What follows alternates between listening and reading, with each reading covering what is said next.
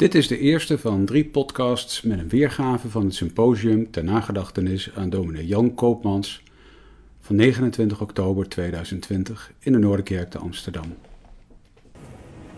Goedenavond, welkom in de Noorderkerk. Als je online verbonden bent en degene die hier vanavond zijn. De sprekers in het eh, bijzonder, ze zullen straks worden voorgesteld. Ook de spreker die thuis, mevrouw Gelderblom, met ons verbonden is. Uh, alle gasten en in bijzonder ook familieleden van, uh, van Jan Koopmans. Fijn dat jullie er zijn. We zijn hier in de Noorderkerk heel blij dat we hier fysiek in de kerk en ook online dit symposium kunnen houden. Om niet te vergeten dat 2020 niet alleen het jaar van COVID-19, maar ook nog van 75 jaar bevrijding. En het 75ste sterfjaar van Jan Koopmans is. Jan Koopmans was van september 1943 tot zijn dood in maart 1945 predikant in deze kerk. Hij werd hier predikant nadat was gebeurd waar hij in 1940 in de brochure bijna te laat voor had gewaarschuwd. De Joden zouden eruit en eraan gaan. Hij had zich ingezet voor de christen-Joden die een aparte behandeling beloofd hadden gekregen. En toen was dat voorbij en moest hij verder. Als dominee hier in de Jordaan met de mensen die moesten overleven. In het verzet, plannen makend voor de toekomst. Die hij door een tragische kogel in 1945 niet meer zou meemaken. We horen aan het eind straks het lied van Freek de Jonge over Koopmans. Kan een held Jan Koopmans heten? Hij was geen typische held. En dat we hier een symposium en een herdenking uh, over hem houden, past misschien ook wel helemaal niet zo. Maar toch willen we hem niet vergeten en zijn we hier vanavond ook samen en dat heeft te maken met het feit dat hij profetische ogen had, waarmee hij dingen zag en dat hij de profetische moed had om wat hij zag ook, uh, ook te spreken. En zijn stem te verheffen, al was het bijna te laat, en al waren heel veel anderen, ook in de kerk, traag en te veel gericht op hun eigen overleven. En het is daarom dat we hebben gekozen, met veel dank ook aan Mitchell Brusijn van de, de kunst- en cultuurwerkgroep van deze, van deze buurt, om niet alleen naar het verleden te kijken, maar vooral ook naar het heden. Wat speelt er nu vandaag wat zo bedreigend is voor onze vrijheid en voor de menselijkheid van alle mensen? Deels onzichtbaar omdat we de gevolgen ervan nog niet zo overzien. En waar hebben wij nu ook iets van die profetische moed en inzicht en geloof voor nodig dat Jan Koopmans had? En we beseffen heel goed dat de tijden verschillend zijn. En dat de jodenvervolging van gruwelijke, onmenselijke en goddeloze proporties was. En in dat besef kozen we voor big data, Iets heel anders, maar tegelijk ook iets wat ook vraagt om profetisch inzicht. Is er in dit complex van technologische, commerciële en politieke ontwikkelingen ook niet een soort van bijna te laat moment? En zou het niet een juiste vorm zijn van het gedenken van Jan Koopmans om die ongemakkelijke, urgente vraag op tafel te leggen? Nou, dat gaan we vanavond doen. En ik ben heel blij dat. Uh, dat Eva de Valk ons daarbij zal leiden. Zij leidt verder de avond. Um, zij is journaliste met uh, heel veel aandacht en kennis, uh, aandacht voor en kennis over technologie. Uh, correspondent in Silicon Valley, er ook een boek over geschreven. En wat ik ook, ook zag, waar je mee bezig bent, heel veel met de ethische vragen en de impact van, van technologie en al die veranderingen. Ik geef dus met vertrouwen aan jou de avond over om ons eh, in deze vragen te leiden. Dankjewel meneer Visser voor de introductie. Ik ben Eva de Valk, uh, journalist met een focus op technologie en innovatie. En uh, vandaag ben ik jullie moderator. We staan vandaag stil bij Jan Koopmans. Bijna te laat heet het pamflet. En het staat hier, een, een origineel pamflet, wel bijzonder. Um, hij schreef het in de herfst van 1940. En aanleiding was de Ariër-verklaring waarmee mensen in overheidsdienst uh, moesten laten weten of ze ouders hadden of grootouders met Joodse achtergrond. In zijn pamflet riep Koopmans Nederlanders op om in verzet te komen tegen, tegen deze maatregel. Hij schreef, uh, zoals meneer Visser net, waar meneer Visser? net ook al zei. hij, hij schreef, uh, zij, de Joden, gaan eruit en gaan eraan. Ik heb het uh, pamflet gelezen. Het is best wel lastig om te lezen. Het is een andere tijd geschreven toch is het uh, echt huiveringwekkend om te lezen. En te weten dat zoveel van onze land, landgenoten, Joodse landgenoten, dat het voor hen inderdaad te laat is geweest. We denken Jan Koopmans niet alleen om wie hij was, maar ook om de nalatenschap van, van hem en wat hij betekent in het heden. Wat betekent het om in verzet te komen, toen en nu? Wat betekent het om op te komen voor vrijheid? Welke mensen worden vandaag uitgesloten via weinig tastbare systemen? En wat is ons bijna te laat moment? Ik vind het uh, gewaagde, spannende vragen. Dat komt natuurlijk omdat het um, ongemakkelijk voelt om vergelijkingen te maken met de Tweede Wereldoorlog. Je wilt niet zomaar uh, wat in internettaal een cold win heet maken, zomaar een ongepaste referentie naar de Tweede Wereldoorlog maken. Desalniettemin is het belangrijk om ook uh, bij een herdenking stil te staan bij wat gebeurtenissen uit het verleden betekenen voor het heden. En dat willen we vandaag doen. We staan in het bijzonder stil bij uh, technologie en big data. Daar ben ik blij om, want uh, dat is mijn veld en daar voel ik mij gemakkelijk bij. Um, overheden en bedrijven zetten steeds vaker algoritmes in om geautomatiseerd beslissingen te nemen. En dat leidt tot een heel set aan nieuwe vraagstukken. Het risico bestaat op systematische uitsluiting van bepaalde bevolkingsgroepen. En voorbeelden die, waarvan ik vermoed in elk geval dat ze vanavond uh, langs gaan komen, zijn het overheidssysteem Siri, systeem risico-indicatie, en de toeslagenaffaire van de Belastingdienst. Maar nu gaan we beginnen. We hebben een uh, bijzonder programma. We hebben vier gasten gevraagd om een korte presentatie te geven van maximaal 10 minuten. Uh, dat doen we nu gewoon uh, aansluitend en vervolgens gaan we met elkaar in gesprek. Eerst met de gasten onderling en daarna is er ook ruimte voor vragen uit de zaal en van de mensen thuis. En we beginnen met Hanneke Gelderblom. Vanwege corona um, werkt zij vandaag op afstand. Ze deelt met ons haar verhaal. Jullie kunnen haar hier zien. Dag mevrouw Gelderblom, ik weet niet of u mij hier kunt zien. Hanneke Gelderblom, ik ga u gewoon introduceren, is uh, oud-senator voor D66 en ze overleefde als meisje de Tweede Wereldoorlog door onder te duiken. En um, ze zet zich in namens uh, het Nederlands Verbond voor Progressief Jodendom voor verbetering van relaties tussen Joden, christenen en moslims. En ik hoop dat het lukt om uh, de verbinding goed te krijgen, zodat mevrouw Gelderblom kan vertellen. Graag een warm applaus.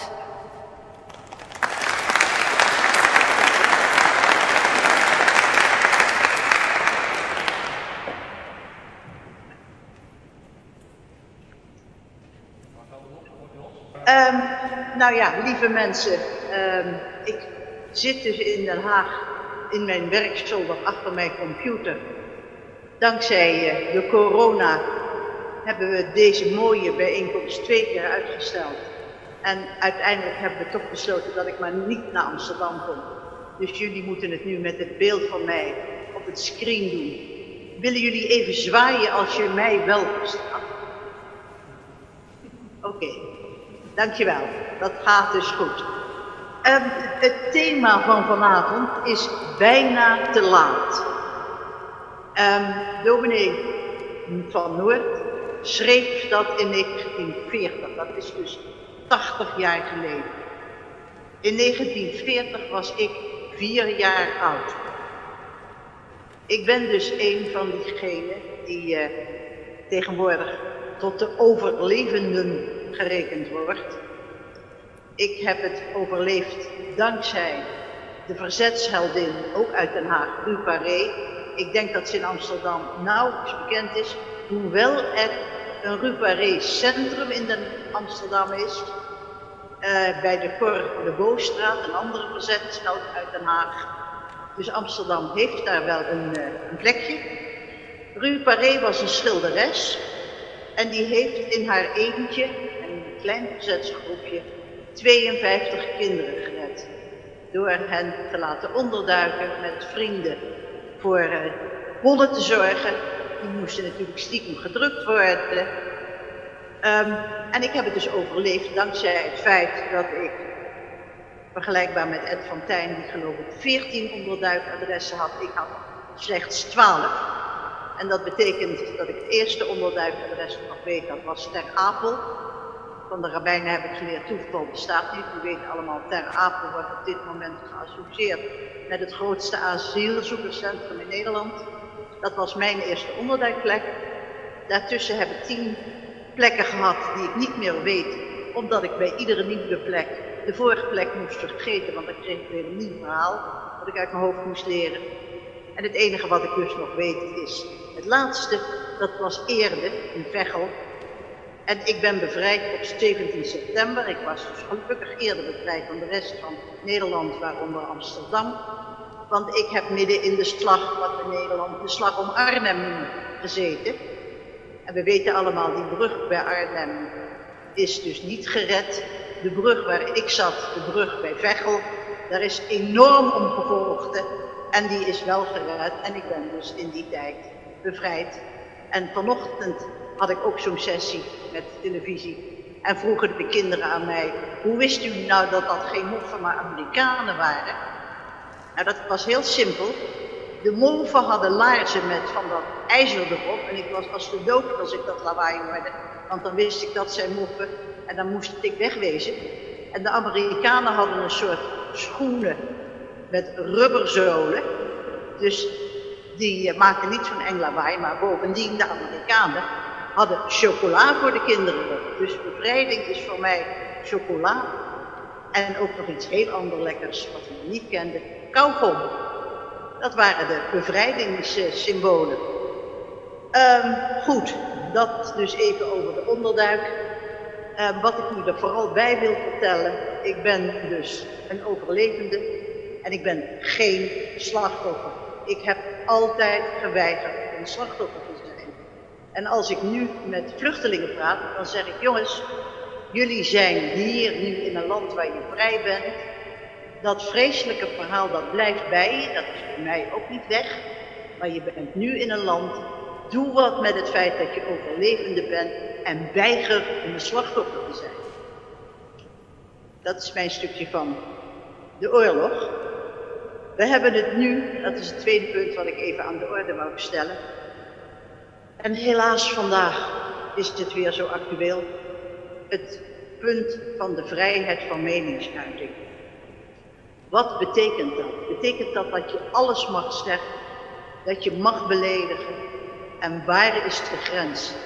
En willen we alsjeblieft met elkaar hebben over wat is de grens? Wat is voor jou wel aanvaardbaar? Wat doet jou pijn? Ik weet van mijn moslimvrienden dat het tonen van de profeet, en zeker als je daar een spotprent van maakt, dat dat hen persoonlijk gewoon pijn doet. Maar zij weten ook dat ze niet in een land wonen waar de moslimtradities de meerderheid zijn. Dus zij moeten eraan wennen dat wij in Nederland onder vrijheid van meningsuiting staan dat spotprenten wel mogen. De vraag is alleen, hoe ver ga je daarmee? En weten wij eigenlijk, wij Nederlanders, dat dit tonen van de profeet voor moslims heel pijnlijk is. En dat je ze er dus pijn mee doet. Wil dat nu zeggen dat we dat dus niet mogen? Nee, dat vinden zij ook van niet. Maar ze vragen ons wel om begrip te hebben voor het feit dat het hun pijn doet. Vrijheid van meningsuiting is dus niet onbeperkt, het heeft grenzen. En de grenzen waar het om gaat is, willen wij daar samen over praten?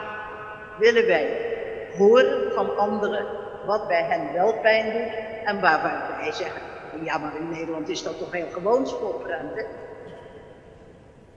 En dat moslims dat niet gewoon vinden, betekent niet dat zij dus het recht hebben om dan mensen maar te vermoorden. We hebben daar heel intensief over gepraat. Uh, als je de kranten moet geloven en de media, dan zijn alle moslims die vinden dat dat allemaal niet mag. En die zijn allemaal halve terroristen en dat is absolute waanzin. Het overgrote meerderheid van de moslims is blij dat ze hier wonen, dat hier vrijheid van meningsuiting is. Ehm, ze willen alleen wel dat wij een beetje rekening houden met hun gevoelens en dat moet toch kunnen. Ehm, dus mijn mening is, daar moet je over samen praten, dat moet kunnen. Mijn ervaring is dat het heel goed kan. En mijn oproep is aan iedereen, hou een beetje rekening met elkaar. Maar dat wil niet zeggen, praat er niet over. Juist er wel over praten maakt dat we samen een maatschappij hebben waar zoveel kan. En dan het woord verzet. Het woord verzet waar Koopman dus zo sterk in was. Het derde punt wat ik aan de orde zou willen stellen is mijn zorg over het feit dat zoveel mensen op het ogenblik niet accepteren dat je een beetje rekening met elkaar moet houden. Het viruswaanzin verzet, wat dus voor mij wel voor het parlement mag staan met een woord, ik heb scheid aan jullie vrijheid. Dat mag wat mij betreft, ik vind het niet zo erg netjes, maar het mag.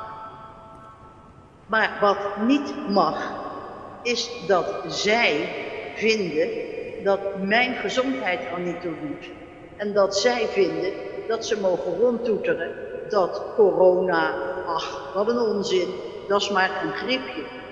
Wie zich verdiept in het feit van wat er in die ziekenhuizen gebeurt en hoe mensen daar snakkend naar adem in die ziekenhuisbedden liggen, wie de moed heeft om zich daarin te verdiepen, weet dat het niet een simpel griepje is. En wat ik mij afvraag is, hoe is het in vredesnaam mogelijk dat die mensen van die viruswaanzin een krantje kunnen uitgeven wat nu in de boekwinkel ligt, wat 3,50 kost. Je bent volgens mij niet goed bij je hoofd als je het koopt. Maar waar komt dat geld eigenlijk vandaan? Hoe komt het dat die mensen over zoveel geld beschikken? Kennelijk werken ze niet, want ze zijn de hele dag aan het demonstreren. Ik zou graag willen dat goede journalisten eens uitzochten waar dat geld vandaan komt. Wie betaalt eigenlijk die dansleraar die kennelijk beter weet hoe het virus in elkaar zit dan virologen die daar acht jaar voor gestudeerd hebben.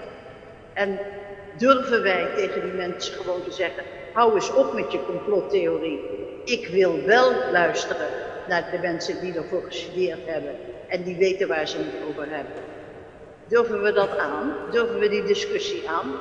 Of vinden we dat we maar moeten luisteren omdat dat onder de vrijheid van meningsuiting wordt en dat we dus die mensen die niet willen discussiëren omdat hun mening is, mijn mening is een feit en daar hoeft niet over gediscussieerd te worden, willen we dat soort potentiële dictators, willen we die het woord laten voeren of willen we met elkaar in gesprek?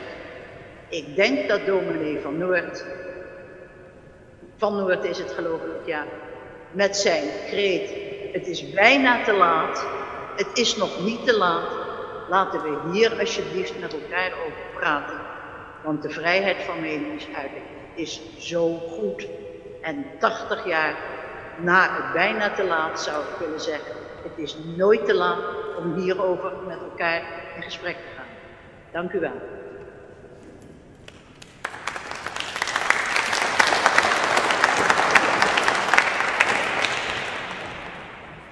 Dank u wel, mevrouw Gelderblom. Ik geloof dat u het zo het beste kunt horen, of niet? We gaan door naar de volgende spreker. En dat is Niels den Hertog. Hij is predikant in Nijmegen en uh, docent aan de Theologische Universiteit in Apeldoorn. En twee jaar geleden is hij gepromoveerd op Jan Koopmans. Met de studie getiteld Het spreken van de kerk in de theologie van Dr. J. Koopmans. Graag een hartelijk applaus.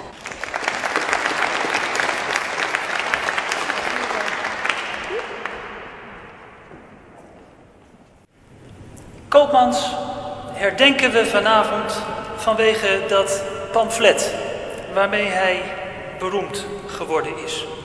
Bijna te laat. Hier staat het. Een origineel exemplaar. Deze dagen is het 80 jaar geleden dat hij het schreef. Hij schreef niet iedere week een dergelijk stuk, maar toen en daar, in de herfst van 1940, moest het. Hij liep niet iedere dag met de vraag in zijn achterhoofd wat hij nu weer eens tegen de samenleving zou zeggen.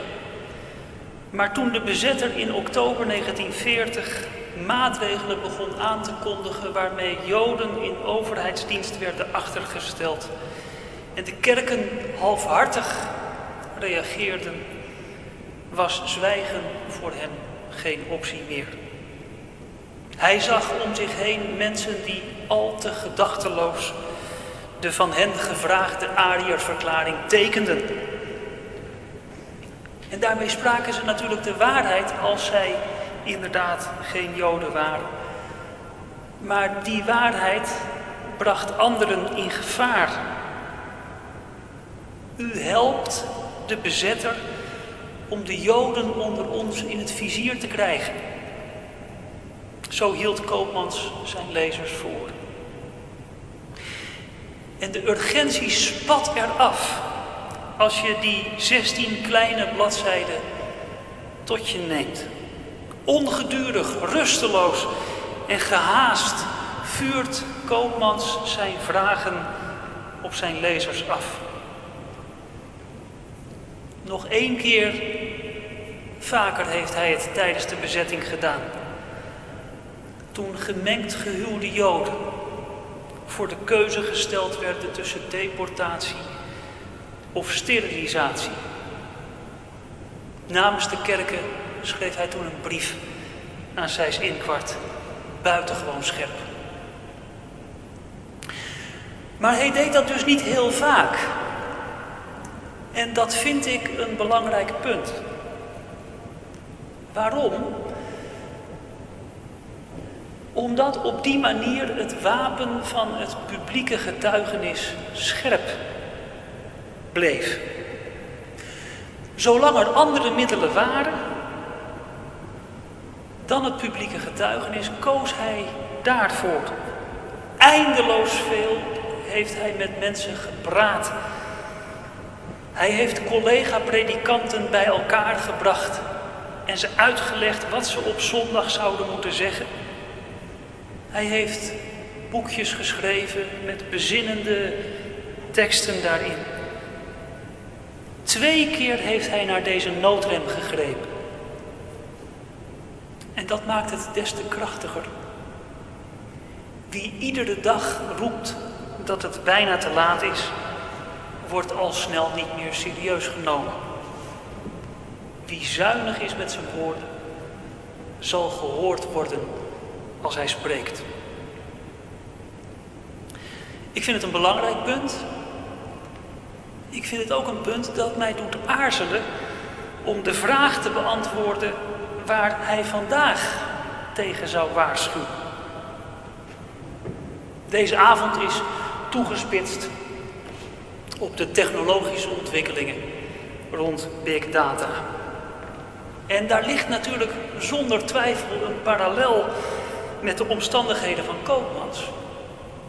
Toen en daar in die herfst van 1940 stelden mensen argeloos hun persoonlijke gegevens beschikbaar zonder al te lang na te denken over mogelijke gevolgen.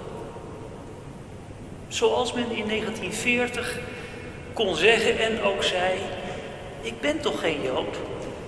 Dan kan ik dat toch rustig opschrijven als ze dat vragen.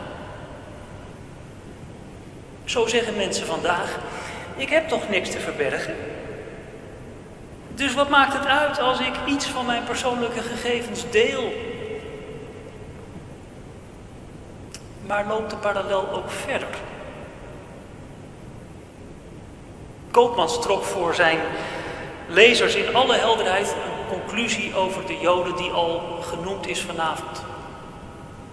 Zij gaan eruit en ze gaan eraan. Herfst 1940. De Wanzee-conferentie was nog bijna anderhalf jaar weg. En hij zag het al. Is die urgentie er vandaag ook? begrijp me goed, ik ben niet naïef. Ik weet dat wanneer techbedrijven hun software gratis aan ons aanbieden, wij zelf het product zijn. Ik lees in de krant dat alleen bij drugs en social media gesproken wordt van gebruikers. Verder zijn wij klanten, deelnemers, kiezers. Maar in deze wereld worden wij gebruikers genoemd. Ik weet dat Steve Jobs niet wilde dat zijn eigen kinderen een iPad zouden hebben. En al die dingen, ik weet ze en ze zijn algemeen bekend volgens mij. Ik herinner alleen maar aan de uitzending van Zondag met Lubach van 18 oktober jongsleden, waar de werking van algoritmes volgens mij kraakhelder werd uitgelegd. Het is belangrijk dat zulke journalisten er zijn die ons dat laten zien. Zodat mensen zich bewust zijn van de sporen die ze achterlaten met hun internetgebruik. En dat de informatie die ze soms met anderen delen geen ander doel heeft voor die bedrijven dan winst te maken. Die data op zichzelf zijn misschien nog niet het grootste probleem. Maar wie controleert die bedrijven aan wie ik mijn gegevens toevertrouw? Het is toch genoegzaam bekend dat het percentage ten tijde van de Shoah omgekomen Joden in Nederland het hoogst ligt van alle West-Europese landen. En dat gegeven is niet los te denken van de voortreffelijke organisatie van de gemeentelijke administraties. Gegevens die in vredestijd onder een goed functionerende en democratisch gekozen regering zonder enig probleem geadministreerd leken te kunnen worden, bleken in de handen van de naties levensgevaarlijk. Ik denk dan, wie bij de installatie van een app heel snel een vinkje zet bij de optie alle voorwaarden accepteren, doet daarmee vermoedelijk wat het grootste deel van de gebruikers Maar hij of zij mag zich wel de vraag stellen wie nu eigenlijk welke informatie gekregen heeft over haar of hem. En wat die informatie in verkeerde handen zou kunnen betekenen. Maar is dit het punt waar vandaag krachtig gesproken moet worden? Met de kracht waarmee Koopmans in de herfst van 1940 sprak. En waarom zou dit dan het punt zijn? Zijn er ook niet andere zaken? Ik noem Kony, die nog altijd in de jungle van Afrika zwerft met kindsoldaten in zijn Lord's Resistance Army. Ik herinner aan de zeekaarten die vissers in de Middellandse zeegebieden bij zich hebben waar doodshoofden staan op de zee. Daar moet je niet vissen, want de kans dat je een lijk in je netten krijgt is erg groot. Verdronken vluchtelingen. Ik denk aan de bedreiging van de democratie in verschillende landen. Landen ook waar we altijd van dachten dat de democratie daar veilig was. Er is zoveel. Daarom, en daar sluit ik mee af, vraag ik terug naar de aarde waar die tekst van Koopmans in één nacht als een wonderboom uit omhoog groeide. Waarom kon hij spreken toen het moest. Omdat hij zijn Bijbel en zijn krant dicht bij elkaar hield. Omdat hij altijd grondig heeft opgelet wat er gebeurde in de wereld om hem heen. Toen hij dominee was in Zeeland, in een dorp ergens bij Goes, wist hij precies wat er in Duitsland gebeurde.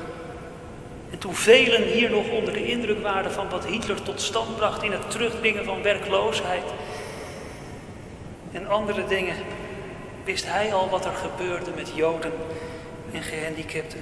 En hij vulde zijn schuren met voorraden van kennis en inzicht. Hij studeerde, hij las theologie. En dat stelde hem in staat om te spreken toen het moest. Wat vond hij dan in die christelijke traditie?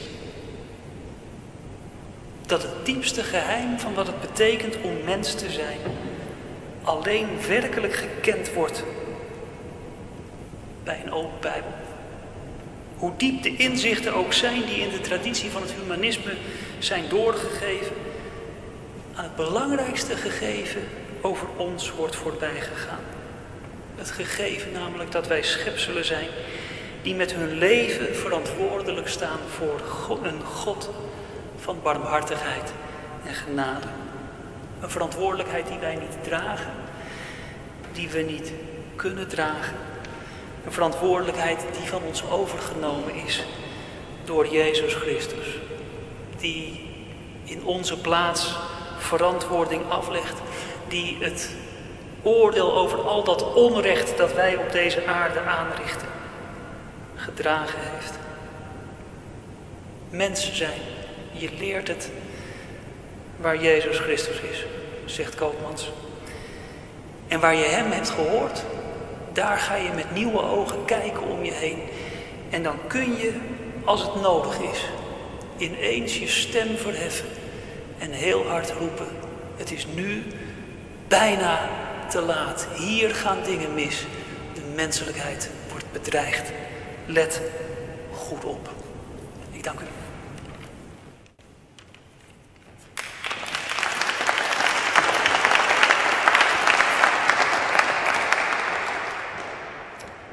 Heel hartelijk dank, Niels den Hertog.